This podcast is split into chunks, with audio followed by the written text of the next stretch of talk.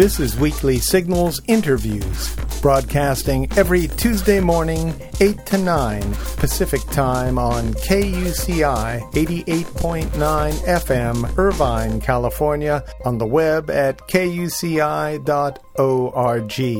I'm Nathan Callahan. And I'm Mike Kaspar. As wealth has become more concentrated in the U.S., the economy has in turn become more recklessly speculative, jeopardizing not only the prospects of ordinary Americans, but the solvency of the entire system. In his new book, The Squandering of America, How the Failure of Our Politics Undermines Our Prosperity, our guest today, Robert Kuttner, points to, the, to a consolidation of political and economic power by a narrow elite as the obstacle blocking the ability of government to restore broad prosperity to the majority of citizens a co founder and co editor of the American Prospect magazine. Kuttner's column for the Boston Globe was awarded the John Hancock Award for Excellence in Business and Financial Journalism. His other books include Everything for Sale, The Virtues and Limits of Markets, and Ticking Time Bombs, The New Conservative Assaults on Democracy. Robert Kuttner, welcome to Weekly Signals. Hey, thanks for having me. How are you doing today? Well, I'm cold. I'm uh, I'm up here in Boston, but uh, ah. other than that, I'm I'm happy. The book uh, is uh, seems to be well timed. yeah. Well, yeah, I was just going to mention that too because yesterday President Bush comes on on the air and tells us all that uh, well, there's some storm clouds, but really no concerns about the economy. It looks pretty good to him. How far is he off? Well, yeah, wasn't it uh, Bush who said that uh, you know they didn't believe in reality-based foreign policy? I, I, I don't think they believe in reality-based economics. No, this is. I can say flatly, this is the most serious financial crisis since the Great Depression, hmm. and and unless they get serious about addressing it, it's it's it's going to get worse, and it is the result of uh, deregulation. It's the result of pretending that a market economy can just regulate itself, doesn't need government. And it's funny that the people who are saying that are lined up at the Treasury right now to get bailed out. So I think the whole premise that markets don't need government that's been blown away. You, you said something uh, in a uh, in your testimony in front of I believe it was a Senate or a, it was a House or Senate committee. Uh, Barney Frank's uh, committee on financial. Uh, so it was a, okay. So it was a services. Yeah. And where where you said uh, I'm chilled as I'm sure you are, Mr. Chairman, every time I hear a public official or a Wall Street eminence uttering the reassuring words, "The economic fundamentals are sound," and uh, this this. It, let's and you and I'm. It sounds like this is what you're saying. Uh, and by the way, there is a distinction I think you make, which I want. I think it's important, which is the economy is fine. It's the financial markets. Is, is that well? Yeah, but um, sooner or later, what goes on in the financial markets spill over into the rest of the economy. Right. And uh, I mean, there there are two big parts to this story. One is that for 30 years, ordinary people have become uh, less financially and uh, economically secure. Uh, more in jeopardy of losing income, losing jobs, losing health coverage, losing retirement benefits. So that's been kind of a slow bleed. Uh, I think it worsened under Bush. But then on top of that, the same belief that government should just get out of the way that, that led to this widening insecurity for regular people has uh, allowed Wall Street to turn into a casino and has jeopardized the solvency of the whole economy. And I think had they acted quickly to either prevent the subprime mess, which they should have done. The regulations were on the books, they just didn't enforce them. Or had they acted quickly to contain it, you would not have the kind of spillover that we're seeing in the rest of the economy. But they didn't believe in regulation. They didn't believe in government intervention. And even to this day, uh, Henry Paulson, the Secretary of the Treasury, is you know trying to just call people into his office and fix it voluntarily, and you can't fix it voluntarily.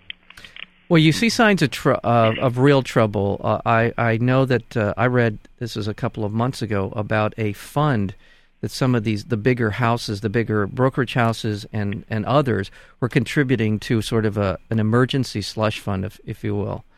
Um, and that certainly for me was the first sign that things maybe not as as well off as as they're saying they are.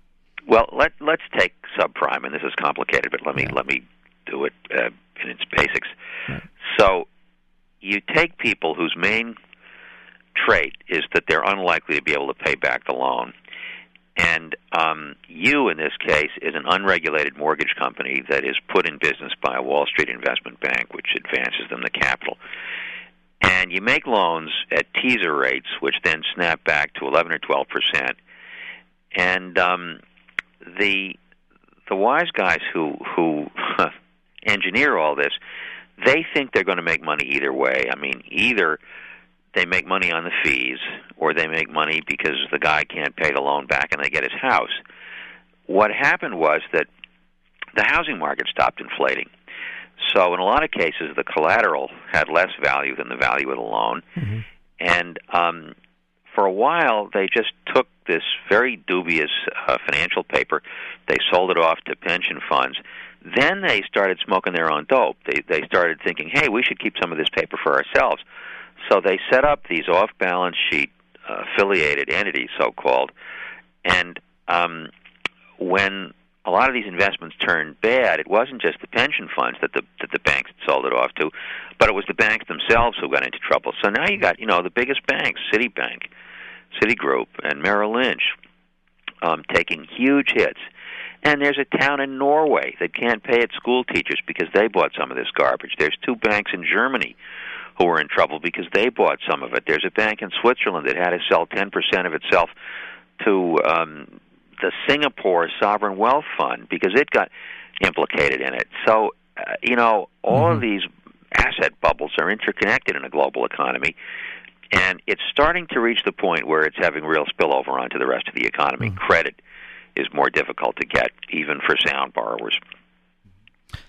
Well, you're, yeah, you're definitely seeing more and more of this uh, insecurity. And when you, when banks, lending institutions, financial institutions start to lose confidence in each other, this is right. this is what we're seeing. Is that what you're yeah, saying? Yeah, and uh, I think the other thing is um, the Treasury and the Fed kind of are the gang that can't shoot straight. They've they've just been behind the curve. They've tried to do it with voluntary fixes, and it keeps deepening.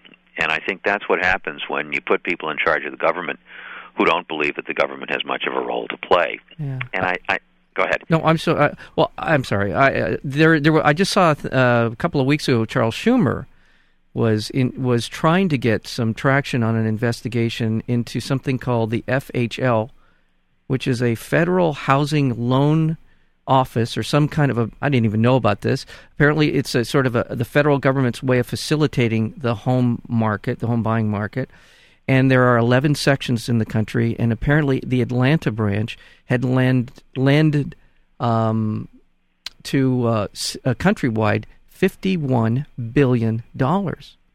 Yeah, so, see, the, the problem is that the the the, fo- the foxes have gotten control of the chicken coop. So here's yeah. countrywide, uh, the biggest and probably the shadiest of the subprime lenders, and gets into trouble. You're, you're referring to the Federal Home Loan Bank system. It, it was set up in, in the 30s to help, you know, the Jimmy Stewart kind of savings and loan, help extend credit to people. These were nonprofit institutions, and the wise guys got control of them, yeah. and they they took uh, government institutions like the home loan bank system that were set up to make it easier for ordinary people to buy houses, and use them into uh, use them as instruments of of speculation. But I think the other thing I was eager to talk about is is how to connect the dots back to the politics. Right there, there's a different way of running the economy. It's the way that we ran the economy in, in the 40 years after the Great Depression, beginning with Roosevelt, where the economy is structured so it serves ordinary people. It doesn't just serve fat cats.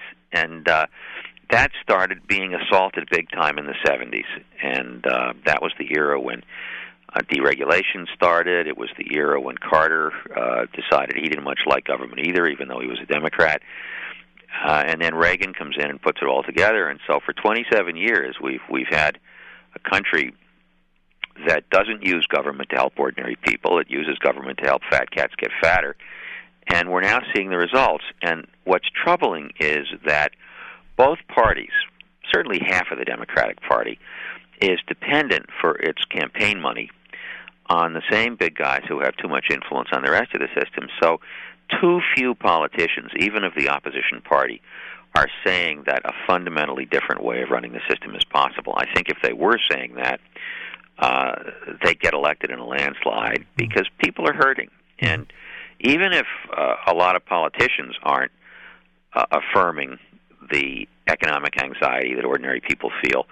Um, it's there. It's being felt. And when you get a when you when you get a politician who comes along and um, speaks to what people who are experience are, are actually experiencing, um, the message really resounds. I mean, in in, in 06, every single Democrat, there were six of them, who took back a Republican Senate seat, ran as a populist. They they didn't run as a Wall Street candidate, and uh, so it's encouraging. I, I, I don't hear this yet enough at the presidential level because I think so many of these candidates are so dependent on big money that they're reluctant to talk progressive economics. Mm-hmm. We're speaking with Robert Kuttner. The book is The Squandering of America How the Failure of Our Policies, Our Politics, I'm sorry, Undermines Our Prosperity. Now, as far as politics go, um, and Democrats go, what's your opinion of Hillary Clinton? How does she stack up in the uh, within all this? Well, I think Hillary's kind of a, a centrist. Um, mm I don't I don't see her proposing the kind of really bold change that the country needs. Um, I can't quite figure out Obama. I, I kind of like him as a person. I like him. I like his life story. I like his values.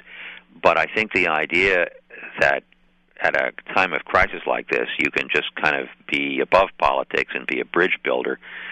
Um, I'm I'm not sure that's what's called for. I think Edwards of the first tier candidates comes closest. Mm-hmm. Um, but of course, because he's not raising a lot of money on Wall Street, he's barely competitive financially. Uh, is that where the where the trick lies there, raising money on Wall Street? Because Obama seems to be raising a fair amount of money there. Yeah, both of them are. I mean, Hillary and Obama are both raising a huge amount of money on Wall Street. Um, but, but uh, I think the, the reason I'm not totally pessimistic is I, I think six months from now you're you're going to hear whoever the Democratic nominee is speaking a lot more boldly because I think this financial crisis is going to deepen, and mm-hmm. I think events are going to force uh, more boldness. Is, is there something? Is there a, a, turning point you see coming up? Is there something in, in, in the future that you can foretell that uh, would cause that to happen, or is it just when the when they uh, when they finally get down to the the chosen few in the uh, in the political process? Well, I think on, the economic front, several. It's almost like a perfect storm. I mean, mm-hmm. I, I think uh, cutting interest rates again and again and again is not fixing the problem. Right. I mean, when, when, when there's economists say there's a difference between a liquidity problem and a solvency problem. A liquidity problem is that you know um, there, there's a crisis of confidence and there's there's not enough uh, credit flowing. A solvency problem uh, is, is when um, you owe more than you own, and the collateral uh, turns out to be wor- uh, worth less than the than the loan, yeah. and that's that you can't fix with with cheap interest rates. You you you can't cause a house to suddenly be worth twenty thousand dollars more just by lowering interest rates. Um, so you got that. I think you're starting to see an uptick in inflation, mm-hmm. uh, food inflation. Mm-hmm and uh, energy inflation. Uh, the dollar is going down the drain because every time you cut interest rates, um, the dollar is worth a little bit less in, in, in foreign markets, and so you could very well have a repeat of the so-called stagflation of the 70s, where you have uh, you know recession combined with inflation, and consumer purchasing power is going to take a big hit. Yeah. Uh, one of the most chilling statistics I read recently, this was actually a study by Alan Greenspan, about 8% of all of the consumer spending between 2000 and 2005 was home equity withdrawals. Yeah. And if housing is no longer appreciating and interest rates are going up uh, on on home equity loans uh, because banks are nervous about who they're lending to, you can't keep using your home as a piggy bank. Right. So I think when all this stuff comes together, which it is starting to do, uh, the Democratic nominee is going to realize that this is serious, and uh, it calls for bolder action. There, there is there is definitely uh, a point at which at which the the economy cannot can sustain this kind of uh, this kind of a hit and and st- still be standing. And you you have identified in the past sort of three. Uh, do we want to talk about talk about the Great Depression because you, the the uh, at some point we're we're mirroring a lot of the the uh, uh the trends yeah, that were taking we place. And I, I think uh, the reason that we're not going to have another Great Depression is that the right wing did not succeed in getting rid of all of the New Deal. Yeah. So you have deposit insurance, one of FDR's great contributions.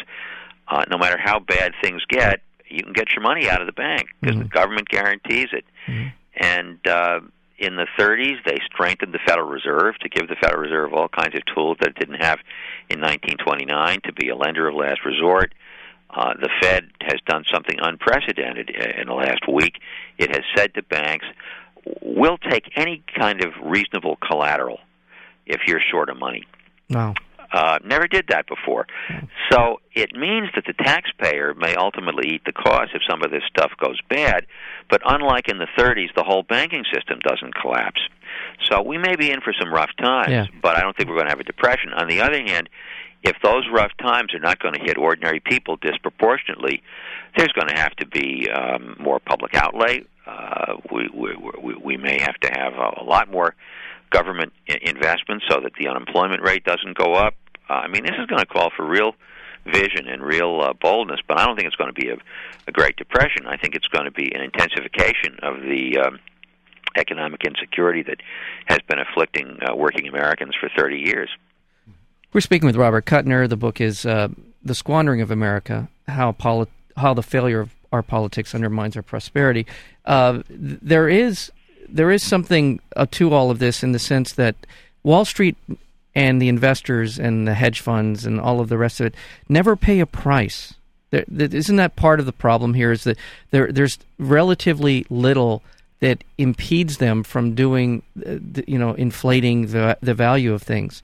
And we don't we need a better uh, don't we need better mechanisms to essentially hold them accountable? Sure, you, you need uh, regulation, and in the 30s, um, you got regulation. I mean, I, I went back and did a lot of research on the the kind of scams that had gone on in the 20s that caused the great crash, and the details were complicated, but they really boiled down to three kinds of abuses: conflicts of interest on the part of insiders, hmm. too much speculation with borrowed money, and lack of transparency, where you, people didn't know what this stuff was really worth. They were just taking the word of their friendly stockbroker or their friendly banker. And in the 30s, most of that was shut down. And in the 70s and 80s and 90s, they repealed most of the protections. And so Enron and WorldCom and Global Crossing and the subprime mess, it's the same three abuses. Mhm. It's it's insiders uh, manipulating uh, regular people. Uh, it's a lack of transparency. Nobody nobody really knew what the bonds backed by these subprime mortgages were worth until somebody tried to sell one. And uh, it's it's much too much speculation with borrowed money. So you got to put the genie back in the bottle again. It's going to require a whole new round of um, regulation so that so that the speculative uh, instinct doesn't uh, wreck the real economy. Well, didn't we get a preview of this uh, in the '80s when we saw savings and loans collapse? And yeah, we did- did, and it's an interesting story. I Yeah. mean, what happened was uh, early in the Reagan era, the savings and loan lobby succeeded in getting legislation through Congress, giving them the right to be much more speculative. And so, you know, savings and loans used to be sleepy affairs. You you took in savings at uh, at uh, at three percent. You lent out mortgage money at six percent. Uh, you made uh, a little bit of money, and it all worked. And uh, and then they decided that they wanted they wanted to make more money, and so it ended up costing the taxpayers about four hundred billion dollars, thanks to deposit insurance. But the flip side of deposit insurance is if the government's going to be liable uh, to to protect depositors in the event of uh, bank going bust, you got to prevent uh, excess speculation on the front end. Mhm. Otherwise, you and the taxpayers are just holding the bag on the back end. And in '89, after it cost the taxpayers $400 billion, Congress said, okay, we're going to re-regulate these guys so they can't do it again. And they just set up shop as unregulated mortgage companies, and that's where subprime came from. So, unlike in the 80s, the regulators gave them a free pass. I, I, I mean, the Mhm. there was one guy on the Fed, now deceased, uh, Ned Gramlich, who was warning about this. The head of the FDIC was warning about it, but um, the Federal Reserve didn't do anything. Congress didn't do anything. Um, the Treasury didn't do anything. Why? Because the belief was if the market invents it, it must be good. Otherwise, the market wouldn't invent it. Now, that's just a recipe for taking down the whole economy. Yeah. Well, and then then then as we move into the '90s here and and into the new century, we have this new beast, private equity hedge funds, and th- this the the, the uh, hallmark of these is is that they're unregulated as well. Essentially. Totally unregulated, totally non-transparent, and the reason that private equity can make so much money is that they take over companies with borrowed money that's tax deductible. They put up very, very little of their own money. I mean, you can you can play this game by putting up as little as three or four percent of your own money, and supposedly the private equity guys come in, they look at a company that's not being managed well, and they apply some unique special sauce and they turn it around. It's mostly myth. I mean, what they do is they come in, they get a big tax break from all the money they borrow. Um, they slash wages, they slash pension benefits, they sell off assets, they extract whatever they can into their own pockets, and then they try and find somebody else to sell it to. If you put them out of business tomorrow morning, the economy would be better off. And um, and hedge funds. Uh, also a, a creature of a loophole in the securities laws. They don't have to disclose anything. Yeah. And uh, the leverage ratios, the, the amount of borrowed money that they use, is astronomical. Um, derivatives, which are which are securities that don't represent anything real, they're they're bets on other securities, is what a lot of hedge funds traffic in. And um, you know, there's now nine thousand hedge funds uh, with about 1.7, 1.8 trillion dollars, and um, unregulated money, completely unregulated, completely untra- completely untransparent. There's no disclosure, and I think, as we saw in the subprime mess, a lot of these guys don't even understand that the the exotic financial instruments that they create, and again, it doesn't do anything constructive for the real economy. I'm not against venture capital. I think venture capital is a great thing where you know people pool their money and they look for entrepreneurs who invented something new and they they they, they take a risk they invest in in, in somebody who uh, they think is going to is going to produce something great. That's not what hedge funds do. Right. And for the most part, private equity is not investing in startups. Private equity is uh, is is buying and selling mature companies. And the, the the whole notion that this whole financialization of everything is necessary to have the uh, economy operate efficiently is just one of these great myths that happens to serve very wealthy speculators. What I keep hearing in all of this is leverage, leverage, leverage. I, that it just seems like it's so much of what we're talking about is money that's being leveraged into some perception of it being worth a lot more than it actually might be. So that's it. That's it. It's gambling, Yeah. and uh, yeah, leverage leverage works great on the upside, doesn't work so great on the downside. That's why they limited margin after the crash at 29. Warren Buffett, uh, maybe the only honest man in this whole game, had a great line. He said, "You you never know who's swimming naked until the tide goes out." and Well, that the is a great tide's line. going out, and so a lot of these bets are going bad.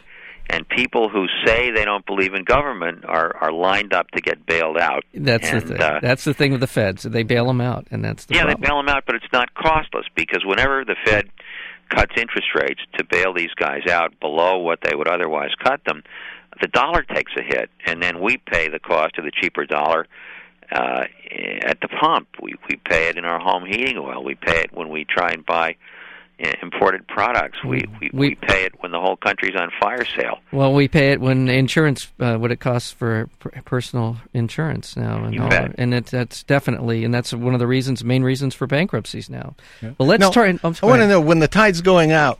What keeps you optimistic? There you. Is there is there something out there that keeps you uh, having faith in this? Well, uh, I think this is an incredibly resilient country, and we've survived worse. And um, you know, the the um, as I was saying, um, at the level of House and Senate races, uh, Yeah. Democrats who got elected last time, really almost every one of them ran as economic populists. Th- th- There was a ballot initiative in Florida in 2004, the, the year that Kerry lost to Bush, uh, to raise the minimum wage by a buck. And Florida is not exactly a left wing state. But uh, that initiative carried every single county in Yeah. Florida, and it won a million votes more than Bush. It won two million votes more than Kerry. And if Kerry had been on a few street corners with pickets raised the minimum wage, he might have been president. So I Yeah. think there's a there's a hunger for a politics that addresses what's going on, and if leadership rises to the occasion, we can surmount this. Yeah.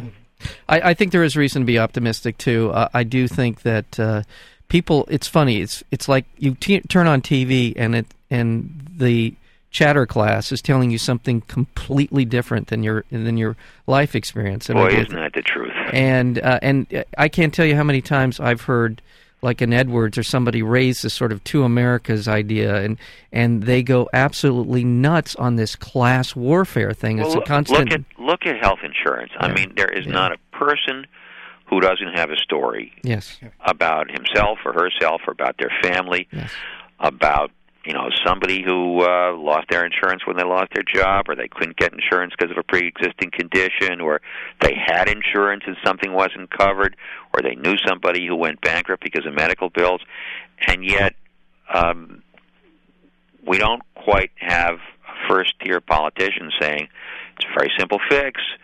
Uh, national health insurance. Yeah, if yeah. it's good enough for old people, it's good enough for everybody, and it would save a lot of money. Uh, it would cut out the insurance industry middlemen. Yeah. But I think a lot of Democrats have been traumatized by the influence of all these interest groups with big campaign contributions, and sometimes it takes a real crisis to change politics, and I think this is one of those moments. Well, I, I think you're right, and uh, as we move closer to the presidential uh, election, I think uh, it's going to become the issue. Um, it's already in polling, uh, polling as the number one issue with the electorate. So there is some there is some hope ahead. Um, Robert Kuttner, uh, Kuttner, I want to thank you so much for coming here uh, to uh, speak with us here on Weekly Signals. The book is The Squandering of America. Thank you, Robert Kuttner. Well, I appreciate you having me. If people want to learn more, it's squanderingofamerica.com. Excellent. Thanks. All right, thank, you so much. Happy holidays.